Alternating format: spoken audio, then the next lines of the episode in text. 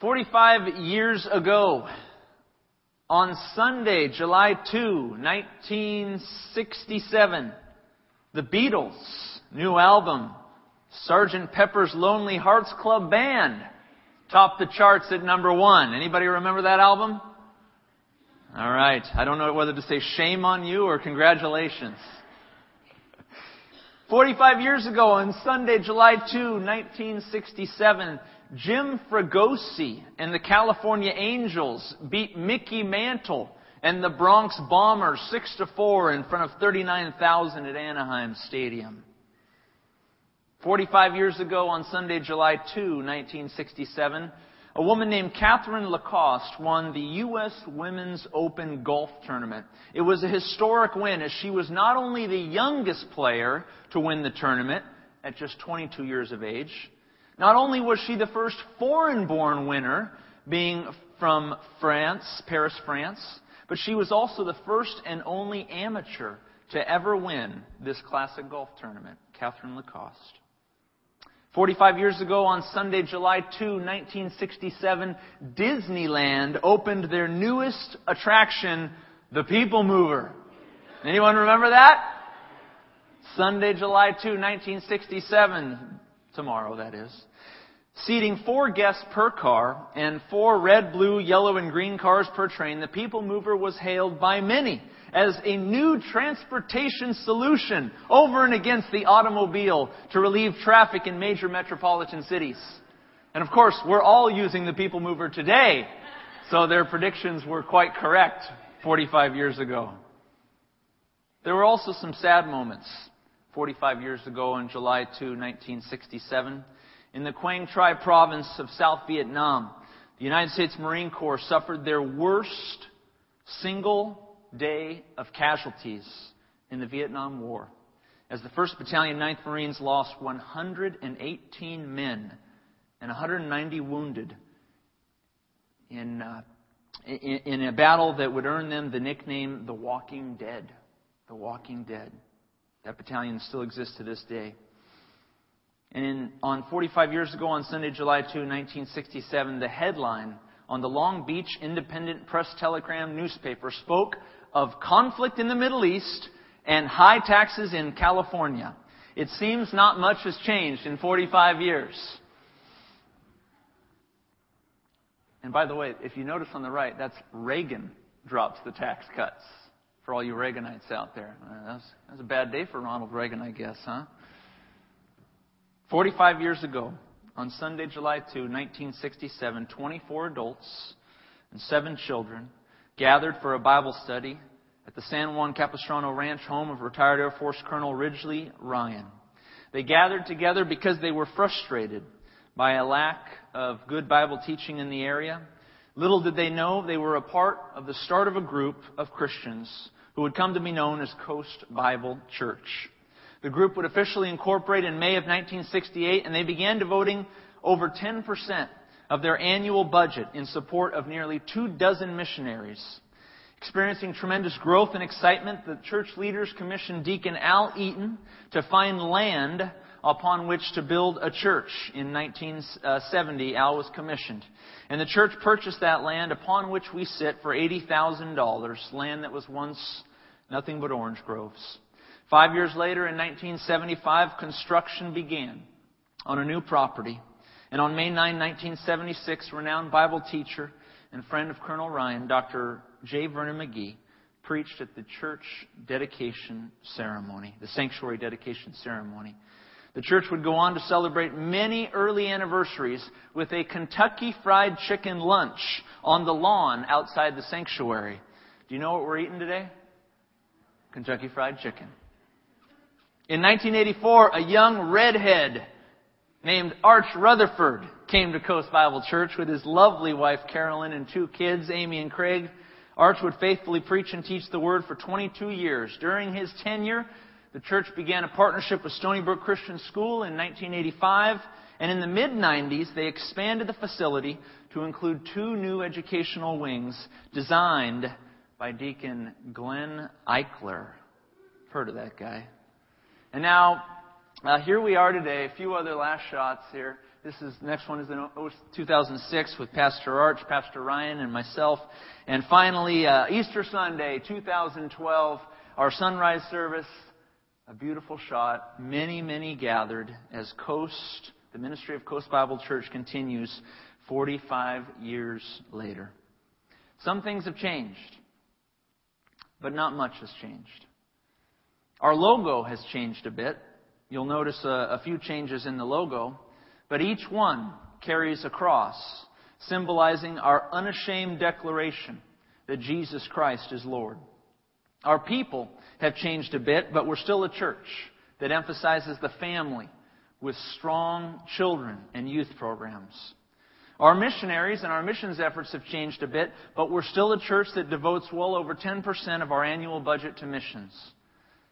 Our pastors and leaders have changed a bit, but we're still teaching the whole counsel of God and of eternal salvation by grace alone, through faith alone, in Christ alone. God has been good, amen? 45 years of church ministry is a rarity, especially in South Orange County. American church expert George Bullard estimates, and note this on your outline there, that 50% of churches, 50% of churches fail to reach their seventh anniversary. Their seventh anniversary. Well, we've made it past seven. But another stat by Mr. Bullard is somewhat alarming. He says that the average church will last about 40 to 50 years. That's how old we are. And in other words, the generation that helps begin the church is often the generation that sees its end. There could be a variety of reasons for this. I mean, I think namely, it's that generation that begins a ministry, that begins an effort, that begins a, new opportunity, a new church.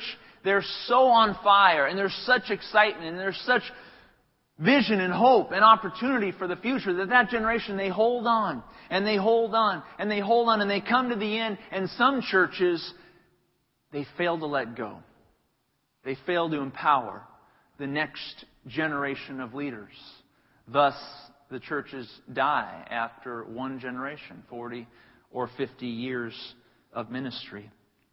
But churches that find a way to re, retool, revision, cast off opportunity and privilege and responsibility to generations younger than them, to generations that are coming up behind them, those seem to be the churches that the Lord blesses with longevity of life and ministry. As I consider, and as, been, as we've been thinking about as an elder board, and, and me personally in my uh, kind of just meditations and deliberations on what it takes to be a successful, healthy, biblical church, I find that there seem to be four elements of biblical church life. Four elements of biblical church life. Write these down. Number one, vision. You must have vision. Number two, leadership. Number three, relationships. And number four, ministry. And these things are not uh, put in, in, in uh, random order here by any stretch of the imagination. You must have vision as a church. If you don't know what your vision is, if you haven't heard from the Lord and heard from His Word and prepared yourself to do the work that He has called you to do, then you have no business being a church. But to have vision, it takes leaders, godly leaders, who will cast that vision, who will hear from the Lord and lead the church forward. And those leaders cannot just be distant or apart from the church. They can't be so separated from the church family, but they must be in relationship with the church. The church people and leaders and elders must work in cooperation with one another. Relationships are vital. Fellowship is required in order for a church to thrive. And it is only when that vision and that leadership and those relationships are coalescing together that true and vibrant ministry can take place. There are, you might say, five stages of a church's existence. I want to walk through these with you at this time. You can maybe take a few notes, if you will. The first stage is infancy, or the formative stage. And this is the period in which God brings together those key leaders who cultivate those vibrant relationships. You think back to the time uh, when Pastor Ridge and Margot were beginning a Bible study in their ranch home. It was the relationships. It was the friendships that they had cultivated. It was the people that they had gotten to know which first drew that group together. And they started asking questions. Well, where do you go to church? Well, I'm having trouble. Where do you go to church? I, I you know, I'm not hearing the Bible taught over here. And this group, this relationship between a leader in Pastor Ridge and uh, many others who helped form that initial board, and the relationships of the people, they coalesced and began to meet together and considered what it might look like to be a church. That leads into maybe what you might call an adolescent stage, where the vision of the church begins to form. It's no longer just a group of people meeting together, but there is an official recognition that we want to move forward. We want to cast a vision. We want to set a goal. We want to set a mission in place. And ministry efforts begin to take shape slowly but surely the group is no longer just a group of friends who are meeting together for the purpose uh, of, of building one another up in the Word, but now they've become a church. And they're beginning to realize that they can take, they can make an impact in the community at large. That excitement, that hope, that energy that comes in that stage breathes what we might call a prime adulthood stage for a church. A church with clear vision godly leaders, and harmony in relationships, that's an environment where ministry thrives. Where there's clear vision, communicated by godly and strong leaders, where there's harmony among the church family, harmony in relationships. That's an environment where ministry thrives, and we find that sweet spot of a church family's existence. But inevitably, that sweet spot is hard to maintain. In fact, most uh, church life experts would, would venture to say that that sweet spot of ministry usually only lasts three to five years. And then it leads into a different sort of stage. We might call it the early aging stage, where the relationships are still strong and ministry continues, just kind of carries on, but the vision of the leaders grows dim. The vision. Why are we doing this? Why are we gathering together? Why are we reaching out again? That vision communicated by the leaders starts to grow dim. And there, there, there enter into the life of the church distractions and things that, that take our eyes off the prize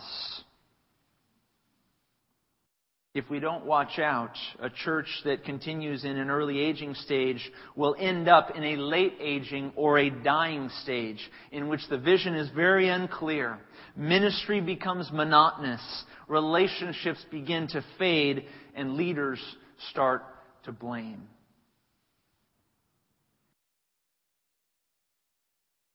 The goal of a community of Christians who meet together in a local church is to find a way to remain in that prime adult stage where the vision is clear, where the leaders are godly and strong, where the people of the church are in healthy, loving, vibrant relationship with one another, and where ministry and outreach becomes pouring and flowing out of what God has done in the life of the people.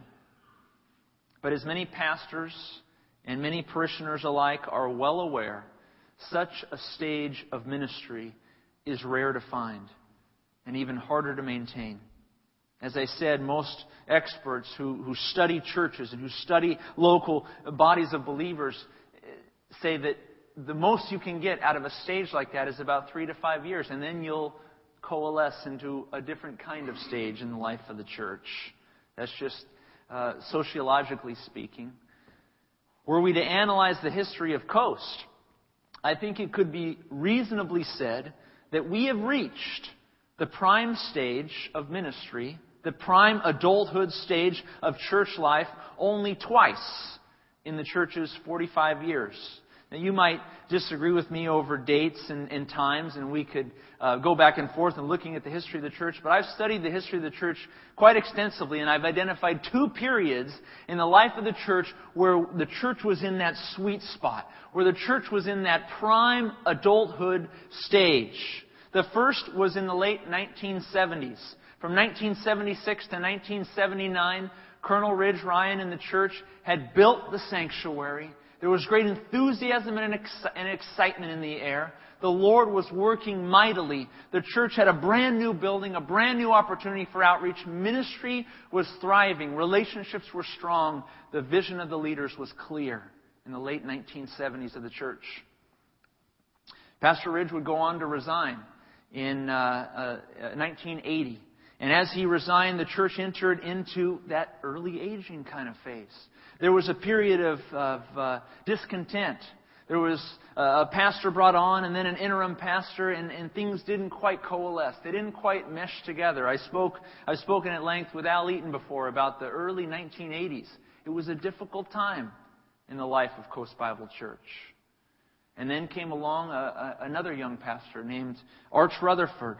And he had to really, he had to go back into that adolescent stage. He had to take the church back and retool the vision, bring it back up, revitalize the church, start fresh again. Here's the interesting thing. You see, in human, in human experience, we can't reverse aging. We go from zero all the way to the grave. And we keep getting older. We keep getting grayer. We keep, life, life keeps getting shorter for us. Not so with the church. A church can and does often recreate, revitalize, renew itself, take itself from a stage uh, uh, of older age to a stage of revitalization and growth again. And Pastor Arch, in the mid 1980s and late 1980s, began that adolescent stage again with the church, which led in the early 1990s to once again a sweet spot of ministry. From about 1991 to 1995, there was a wonderful spirit about the church. The, the, the, word was being preached. Ministry was taking place. The people were focused on the work of the Lord. But as with any prime sweet spot stage, it only lasts for a few years. And that lended itself to, again, a time of maybe early aging. And there were, there were, there were moments as well where, where things were tough in the life of Coast Bible Church. As I mentioned, speaking with Al about the early 1980s, some people were getting really uh, worried about the future of the church in the early 1980s.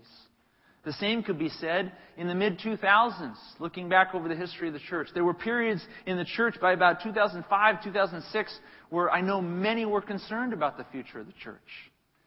And I think that we have been in these last some 15 years, wavering somewhere in that early aging stage, trying to find a way out. We've seen glimpses, glimpses of that sweet spot of ministry over the past 15 years. But we haven't hit our stride like the church did in the late 1970s and the early 1990s.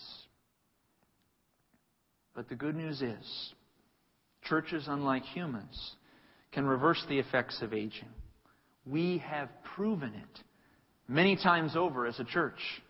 And besides, let, let us be very clear.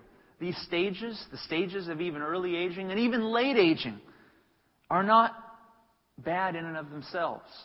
You see, the Bible says in Romans 5, 3 and 4, chapter 5, verse 3 and 4, what do hardships produce? What do they produce? Perseverance. Hardships, tribulations. They produce perseverance, which produces character, which produces hope. In other words, a church can't continue forward without experiencing some aging, without going through some hardships, without going through some difficulties. How can we persevere? How can we develop character? How can we develop hope without going through periods like that? We would not be who we are without moments of difficulty and tribulation. Thank God for the times of trial. For when we are weak, He is strong. I think it is safe to say, however, that the church is and has been for a period of time with glimpses of hope in that early aging stage. And the question becomes, what should we do about it? Well, looking back on the definition of an early aging stage of the church, we see that relationships remain strong. Is that true of Coast Bible Church? Yeah, it is. I know of the love of the people of this church. Relationships are strong. Ministry continues in the early aging stage. Has ministry gone on? Have we continued forward in the work of the ministry with our children, with our youth, with missions? Has ministry gone forward? Yeah, it has. What is missing? And what the elders uh, spent much of their time together last spring considering is that the vision of the leaders has grown dim. Solomon wrote in the book of Proverbs, chapter 29, verse 18, in the Old King James Version, Where there is no vision, the people perish. Where there is no vision, the people perish. And so, knowing full well that a new and fresh vision is needed to revitalize the life of the church, the elders and I went away last spring on a spiritual retreat to consider again God's purpose for the church. We studied a number of things and, and, prayerfully considered a number of things. We looked at the early church in the book of Acts and asked, how can we become more like them? We looked at the teachings of Paul and Peter and John about the nature of the church and what the church is all about. We reviewed again the requirements and duties of an elder and pointedly asked ourselves, where are we strong as elders and leaders and where are we weak? And we identified a good long list of areas of weakness, particularly in the area of boldness and intentionality in speaking words of wisdom into the life and body of the church. And we analyzed the strengths and weaknesses of the seven churches in Revelation and compared them with our own church. It was a fantastic time together and extremely spiritually productive. And in the end, we prayerfully crafted a new vision statement for Coast Bible Church. A brand new vision statement for Coast Bible Church. One that was uh, intent, number one, intent on bringing all glory and honor to the Lord. One that was also faithful to God's original intent for the church, which is found in Acts 2:42. We we uh, said it together as a church family uh, this morning. It's our it's our July memory verse, and they continued steadfastly in the apostles' doctrine, their preaching, their teaching, in fellowship, in the breaking of bread or worship and prayer. We want to be focused on the original intent of the church. We want a vision statement, thirdly, that seeks to fulfill the great commandment and great commission of Jesus Christ. And finally, a statement that would be mindful of our own local church history, culture, and tradition. We don't want to uh, cast, a, cast upon the church a foreign statement, one that has no meaning given the history and tradition and culture in, in which we live and in which we've grown up as a church. A new vision statement for Coast Bible Church, one that will renew again the reason why we gather together, why we do what we do on Sunday, on Wednesday, and throughout the week, why we go out for ministry and for missions work around the world. And here it is the vision statement that the elders crafted last spring. We want to share it with you now. Coast Bible Church exists to preach the truth of God's Word, to prepare a loving, Spirit led family, and to proclaim the saving grace of Jesus Christ. I want to spend just a few moments on this statement. First, I want to point out uh, a few things. Uh, number one, and, and most importantly, it has to have alliteration. I mean, look at these P's right here, guys. Preach, prepare, proclaim. I mean, how witty were these elders? We love, we love those P's there. Three P's. Preach, prepare, proclaim. It's easy to remember. Now, more importantly here, notice the priority of this statement. The priority of God and His Word. It's to preach the truth of God's Word. It's all about Him. Amen? It's all about Him.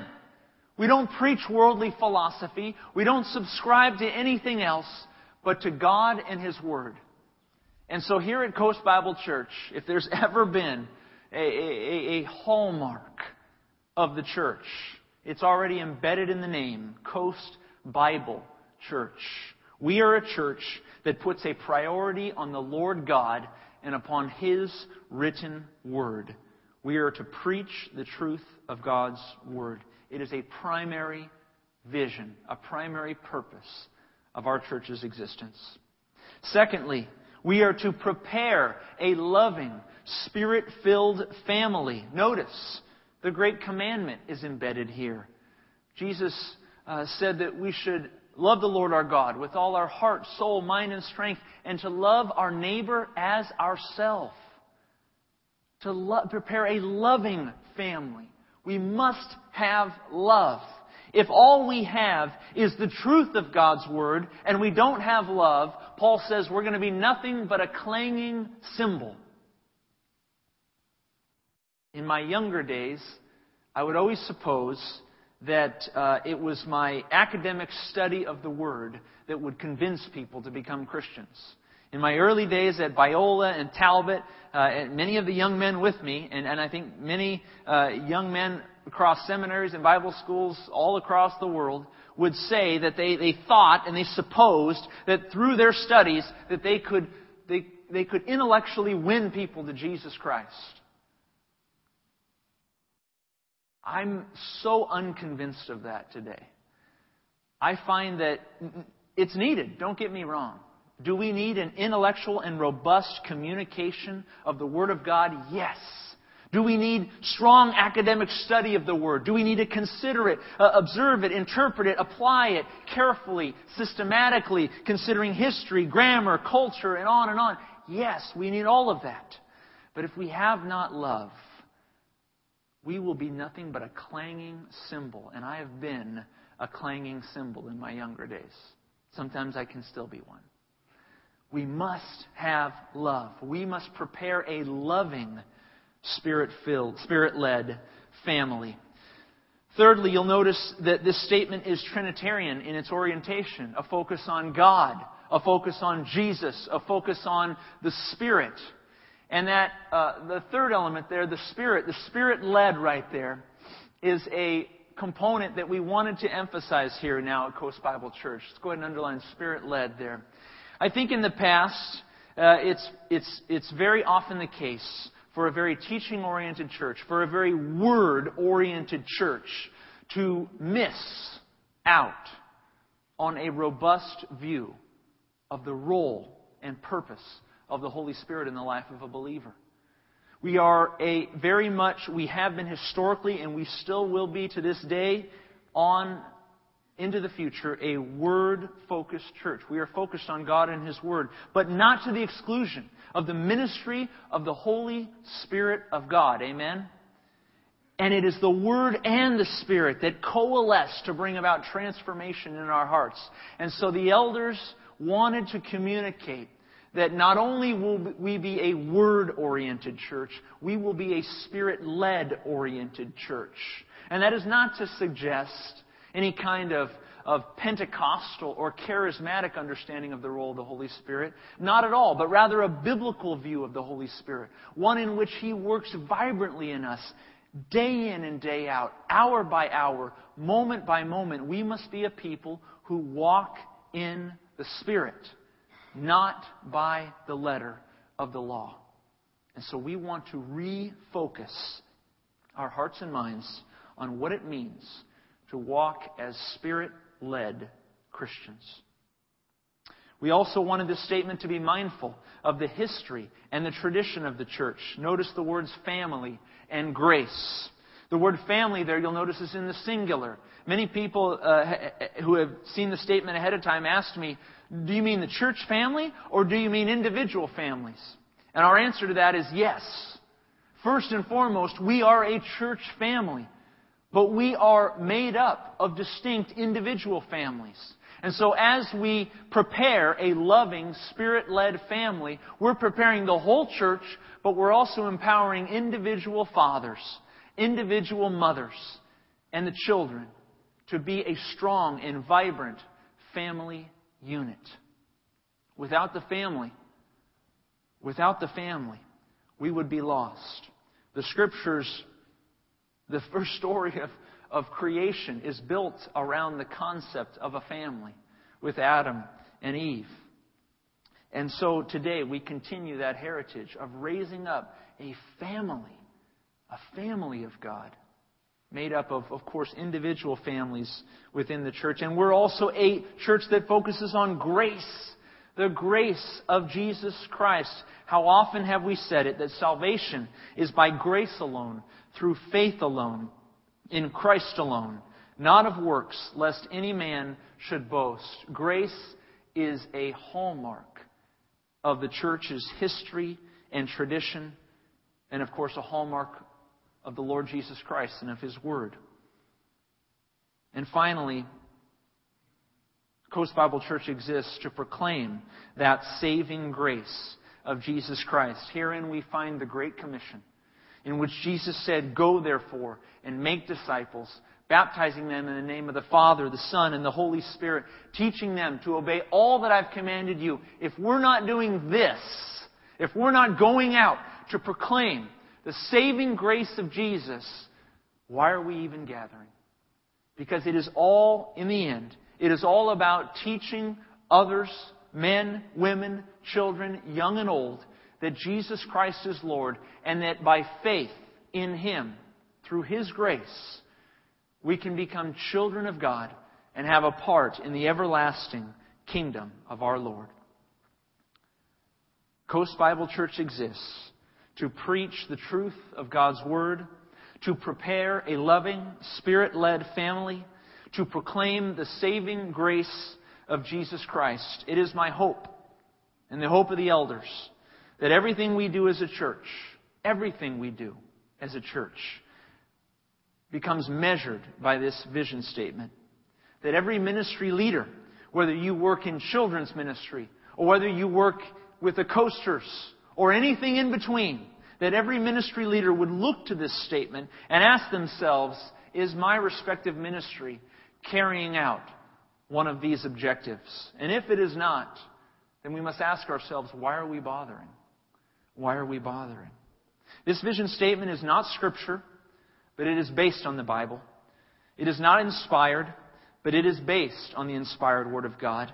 And we believe it will be a helpful guide and tool for us as a church family to renew again why we do what we do.